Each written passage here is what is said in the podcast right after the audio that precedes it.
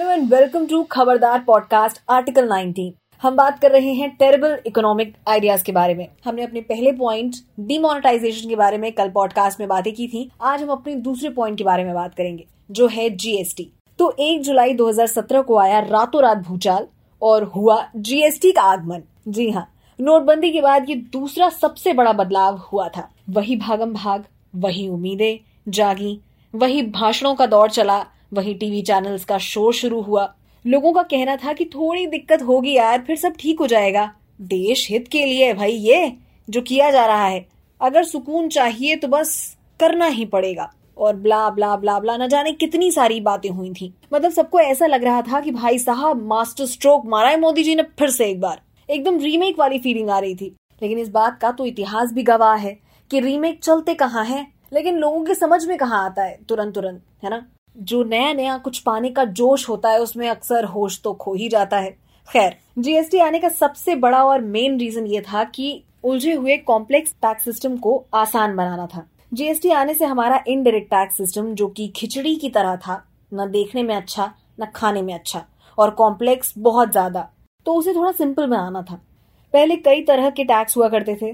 Central के अलग state के अलग सेंट्रल के center excise duty additional tax CVD SAD service tax surcharges cess वहीं स्टेट्स के VAT purchase tax central sales tax entry tax मतलब इतने ज़्यादा इतने ज़्यादा टैक्स हुआ करते थे कि याद रखना भी मुश्किल हो जाता था तो एक जुलाई 2017 को इन सबको हटा के एक टैक्स लाया गया जो था गुड्स एंड सर्विसेज़ टैक्स यानी जीएसटी वैसे मोदी गवर्नमेंट को एक नंबर से बहुत प्यार है।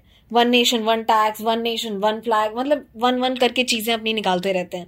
लेकिन वन आते नहीं है कभी अच्छी चीज़ों में। वो तो अलग की बात है। आगे बढ़ते हैं। तो जीएसटी आने से अब ये हो गया कि भाई कश्मीर से लेकर कन्याकुमारी तक अब सिर्फ़ एक टैक्स चलेगा। वो भी जो सेंटर डिसाइड करेगी वो। जीएसटी लाने के साथ सरकार ने यह भी वादा किया था कि देश की जीडीपी का ग्रोथ टू परसेंट तक बढ़ जाएगा। स्टेट्स अपना रेवेन्यू कलेक्शन 14 परसेंट तक बढ़ा पाएगी, लेकिन नाम बड़े और दर्शन छोटे हो गए। क्या क्या सोच के लाया था और हो क्या गया? वैसे जीएसटी बुरा नहीं था। जीएसटी को लाने की कवायद कांग्रेस अपने शासनकाल से कर रही थी। तब नरेंद्र मोदी गुजरात के सीएम हुआ करते थे। और उन्होंने ये कहते हुए इसका विरोध किया था कि ये सफल नहीं हो सकता। मैं ऐसे सिस्टम को लागू नहीं करने दूँगा। लेकिन अपनी सत्ता के आते ही गाड़ी पलट गई। वैसे जीएसटी का कदम इतना गलत नहीं था जैसा कि मैंने आपको बताया अभी। फेल्ड इम्प्लीमेंटेशन ने सब खराब कर दिया। मतलब अगर कोई चीज़ जितनी भी अच्छी है, अगर उसे अच्छी तरीके से एग्जीक्यूट ना किया जाए तो वो चीज़ें वैसे भी खराब हो जाती हैं। तो यही हुआ था यहाँ पे भी। सोच समझ के थोड़ा वक्त लेकर चीज़ें मैनेज करके अच्छी तरीके से अगर ये किया जाता तो ये और भी बेहतर हो सकता था। जनता को तो छोड़ दीजिए। सरकार को खुद को ये क्लियर नहीं था कि टैक्स लगाना है किन किन चीज़ों को इसके अंडर लाना है, कितना लगता है, कुछ नहीं पता था। एक पूरी स्लैब तैयार कर दी गई थी टैक्स की, जिसमें ज़ीरो परसेंट से लेकर ट्वेंटी एट परसेंट तक टैक्सेशन लगने थे। इसके अलावा लिकर और टबाको पर जीएसटी नहीं लगाया गया। बाद में जब सरकार अपना टारगेट पूरा नहीं कर पाई तो इन्हीं चीज़ों पर लगातार टैक्स बढ़ाया गया ताकि टारगेट रिकवर किया जा सके।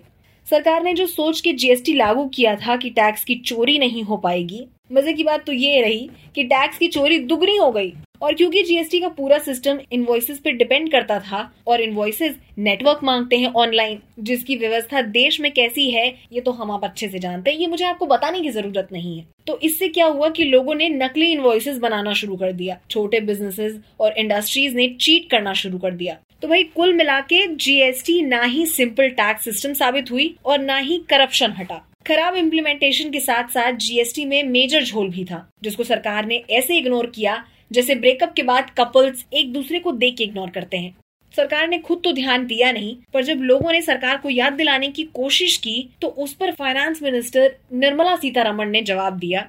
Might have its flaws it might probably give you difficulties but I am sorry it is the कानून ऑफ़ दिस कंट्री हा हा हा मतलब मैं चाहे ये करूँ, मैं चाहे वो करूँ, मेरी मर्ज़ी, ये आपको मानना पड़ेगा। तो कहने का मतलब ये है कि ज़बरदस्ती जीएसटी लाया गया आईटी सिस्टम फेल हो गया। उसके ऊपर एटीट्यूड आई कंडेम लेकिन मेरी सुनता ही कौन है? स्टेट्स को जीएसटी लागू करने के लिए राज़ी करने के लिए सरकार ने वादा किया था कि अगर स्टेट्स रेवेन्यू कलेक्शन में 14 प्रतिशत बढ़त नहीं ला पाएँगे तो उसे सेंटर की तरफ़ से कॉम्पनसेट किया जाएगा, भुगतान किया जाएगा। पर वही हुआ जो पता था पहले से ही। टारगेट पूरा हुआ नहीं और सरकार के पास इतने पैसे है नहीं कि वो स्टेट्स को चुका पाए, भुगतान दे पाए। और ऐसे पहुँच गई हमारी इकोनॉमी वेंटिलेटर पे। खुद सरकार के ऑर्गेनाइजेशन सीएजी के मुताबिक जीएसटी अपनी काबिलियत पर खरा नहीं उतरा।